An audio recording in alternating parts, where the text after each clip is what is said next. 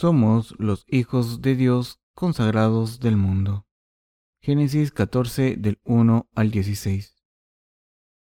Aconteció en los días de Anrafel, rey de Sinar, Arioc, rey de Elazar, Kedar Laomer, rey de Elam, y Tidal, rey de Goim, que estos hicieron guerra contra Vera, rey de Sodoma, contra Birsa, rey de Gomorra, contra Sinaf, rey de Adma, contra Semeber, rey de Seboim, y contra el rey de Bela, la cual es Soar.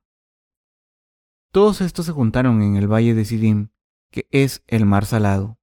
Doce años habían servido a Kedar Laomer, y en el decimotercero se rebelaron.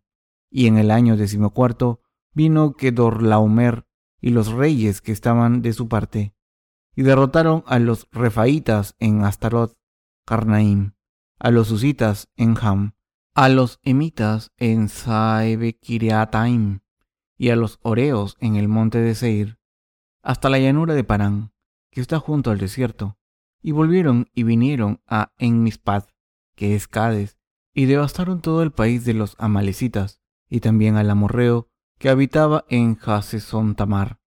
Y salieron el rey de Sodoma, el rey de Gomorra, el rey de Adma, el rey de Seboim y el rey de Bela, que es Soar, y ordenaron contra ellos batalla en el valle de Sidim, esto es, contra Kedorlaomer, rey de Elam, Tidal, rey de Goim, Anrafel, rey de Sinar, y Arioc, rey de Elazar, cuatro reyes contra cinco.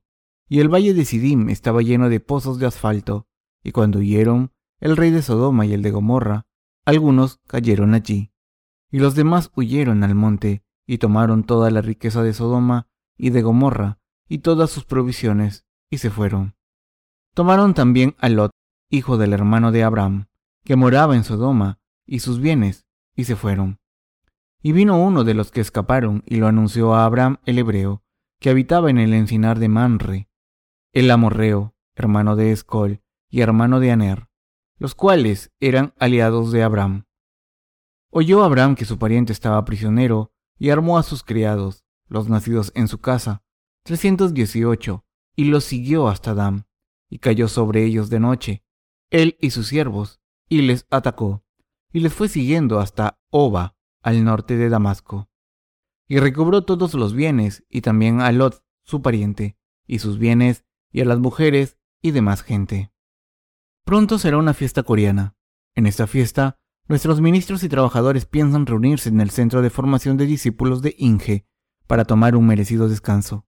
Siempre estamos ocupados sirviendo al Señor y por eso debemos aprovechar estas fiestas para descansar. En estas ocasiones, cuando las familias se reúnen para adorar a sus antecesores y unirse con sus familias, y se celebran fiestas paganas en Corea. Pero, para los cristianos nacidos de nuevo, estas fiestas no son más que días de descanso. Sin embargo, cuando hay una fiesta cerca, incluso los justos piensan según su significado mundano. Como resultado, veremos muchas de nuestras faltas y necesidades carnales.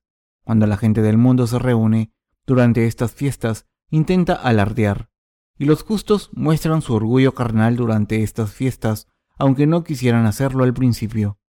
Podemos pensar que tenemos muchas necesidades. Nuestros corazones pueden sentirse así en Nochevieja o en el festival de la cosecha.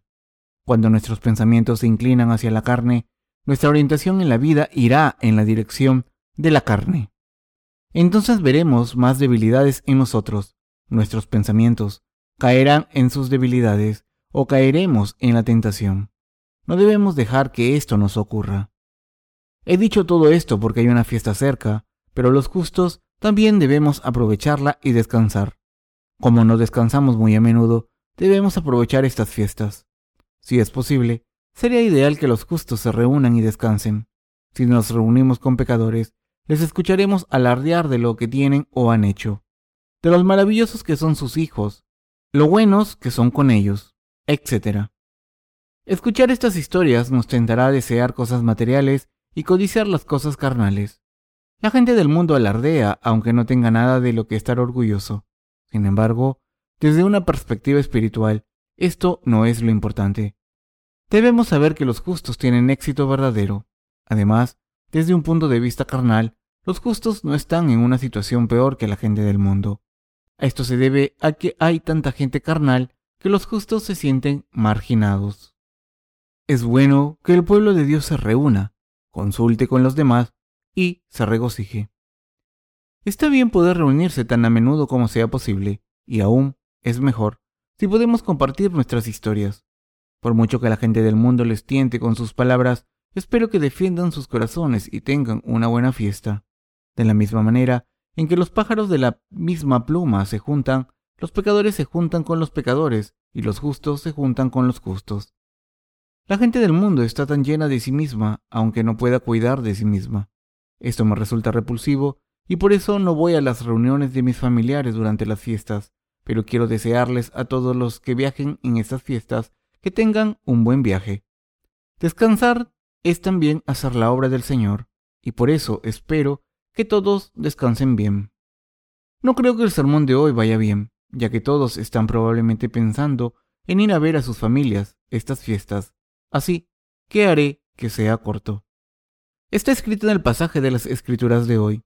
Oyó Abraham que su pariente estaba prisionero y armó a sus criados, los nacidos en su casa, 318, y los siguió hasta Dam, y cayó sobre ellos de noche, él y sus siervos, y les atacó, y les fue siguiendo hasta Oba, al norte de Damasco, y recobró todos los bienes, y también a Lot, su pariente, y sus bienes, y a las mujeres y demás gente. Lot, el sobrino de Abraham, estaba viviendo en la tierra de Sodoma y Gomorra, y surgió una guerra en esta era tribal. Había muchos reyes en aquel entonces, como dice la Biblia. Aconteció en los días de Anrafel, rey de Sinar, Arioc, rey de Elazar, Kedorlaomer, rey de Elam, y Tidal, rey de Goim, que estos hicieron guerra contra Vera, rey de Sodoma, contra Birsa, rey de Gomorra, contra Sinaf, rey de Adma, y contra Semeber, rey de Seboim, y contra el rey de Bela, la cual es Soar. ¿Cuál fue el resultado de esta guerra?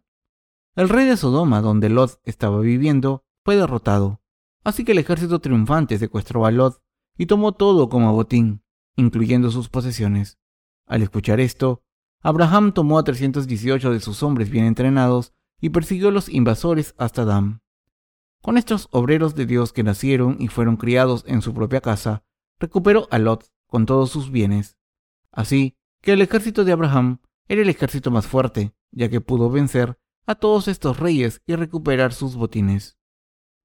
Abraham tenía muchos siervos a su cargo, así que cuando escuchó que había surgido una guerra y que su sobrino Lot había sido secuestrado y le habían quitado sus posesiones, Abraham tomó a estos hombres formados que fueron criados en su casa y con estos obreros de Dios recuperó a Lot.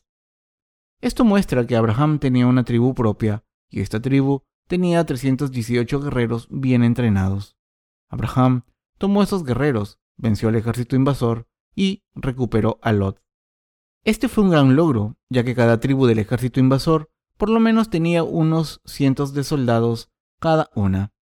Hay unos 300 miembros en todas nuestras iglesias de Corea. Nosotros somos los siervos de Dios y sus colaboradores.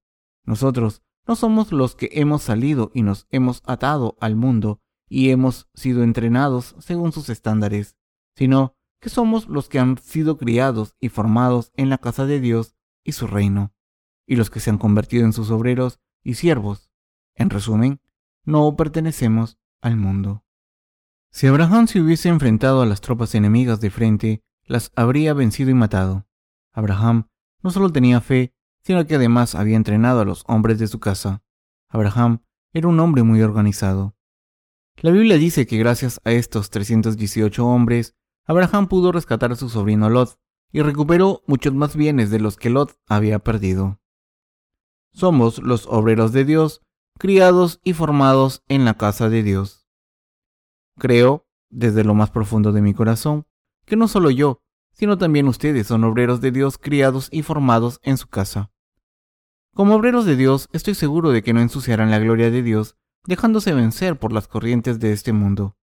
Debemos darnos cuenta y creer que somos los obreros de Dios criados y formados en su casa. En otras palabras, deben darse cuenta de quiénes son. Mientras vivimos con nuestras vidas en este mundo, todos debemos darnos cuenta de qué tipo de personas somos. dónde pertenecemos y qué vamos a hacer. Si vivimos en este mundo sin darnos cuenta de estas cosas, seremos vencidos por este mundo. Salir al mundo lleno de pecado y librar sus batallas. Deben darse cuenta de lo que estoy diciendo aquí sin falta. Solo entonces podremos superar las corrientes de este mundo. Mi esfuerzo por predicar el Evangelio en Corea ha sido bastante limitado y me he dedicado a predicar el Evangelio en el extranjero porque muchos líderes cristianos en Corea son demasiado tercos para escuchar la palabra. Estoy diciendo esto para que lo consideren en este día festivo, cuando se reúnan con sus familiares. Si lo que les dicen les parece verdad, pueden estar de acuerdo con ellos, pero aún queda una pregunta importante. ¿Dónde pertenecen? Como pertenecen al reino de Dios, no pueden dejarse convencer por lo que dicen sus familiares. Se reunirán con sus familiares en esta fiesta para hablar y darles testimonio del Evangelio. En esencia, van a hacer la obra de Dios y en vez de dejarse engañar por la gente del mundo, deben volver rápidamente después de hacer su trabajo. De la misma manera en que Dios le preguntó a Jonás quién era, nosotros debemos saber quiénes somos. Somos trabajadores de Dios. No somos los que se regocijan con las corrientes de este mundo, ni los que sonríen al mundo y reciben lo que el mundo les da sin importarles nada. Cuando se reúnan con sus parientes que no han nacido de nuevo, deben tratarles bien en vez de intentar provocarles. Pero esto es lo que es predicar el Evangelio. No hay ninguna otra razón. Después de todo, ¿hay algo en común que tengan que predicar con alguien que no haya nacido de nuevo? No estoy hablando simplemente de las cosas carnales. Lo que quiero decir es que esta gente carnal no hace nada justo. Como los siervos de Abraham, nosotros somos los siervos de Dios, criados y formados en la casa de Dios. Deben vivir por fe, dándose cuenta de esto, en esta fiesta y en cualquier otra. Lo que deben tener en cuenta es que no deben vivir según las corrientes de este mundo. Debemos seguir nuestra propia corriente. Nuestra corriente es la que predica el Evangelio y salva a las almas. ¿Cómo podemos dejar que nuestros corazones estén cerca de los que no han nacido de nuevo? No podemos hacerlo. Si estamos de su parte, ¿dónde escucharán la palabra de la salvación, el Evangelio verdadero? Hacer esto es lo mismo que matarlos con nuestras propias manos. Nosotros somos la sal y la luz del mundo. Si actuamos carnalmente sin seguir el Evangelio, la corriente de la Iglesia de Dios y su ayuda espiritual, entonces estaremos abandonando a estas almas perdidas. Todos nosotros debemos entender esto claramente y vivir por fe. En esta fiesta, les pido que mantengan su fe y defiendan sus corazones. No pierdan de vista su identidad como obreros de Dios aunque sea inevitable ir al mundo y reunirse con los que no han nacido de nuevo, deben defender su corazón siempre. Deben caminar por fe. Si pierden su corazón y se unen al mundo, las consecuencias serán desastrosas. Deben superar todas las cosas por fe. Hay mucho trabajo que hacer, desde trabajar en nuestros negocios hasta poner anuncios, hacer pancartas, administrar nuestra página web y desarrollar productos de impermeabilización. Tenemos compasión por los que no han nacido de nuevo todavía, y por eso intentamos predicar la palabra bendita a ellos, pero sus corazones se han endurecido mucho.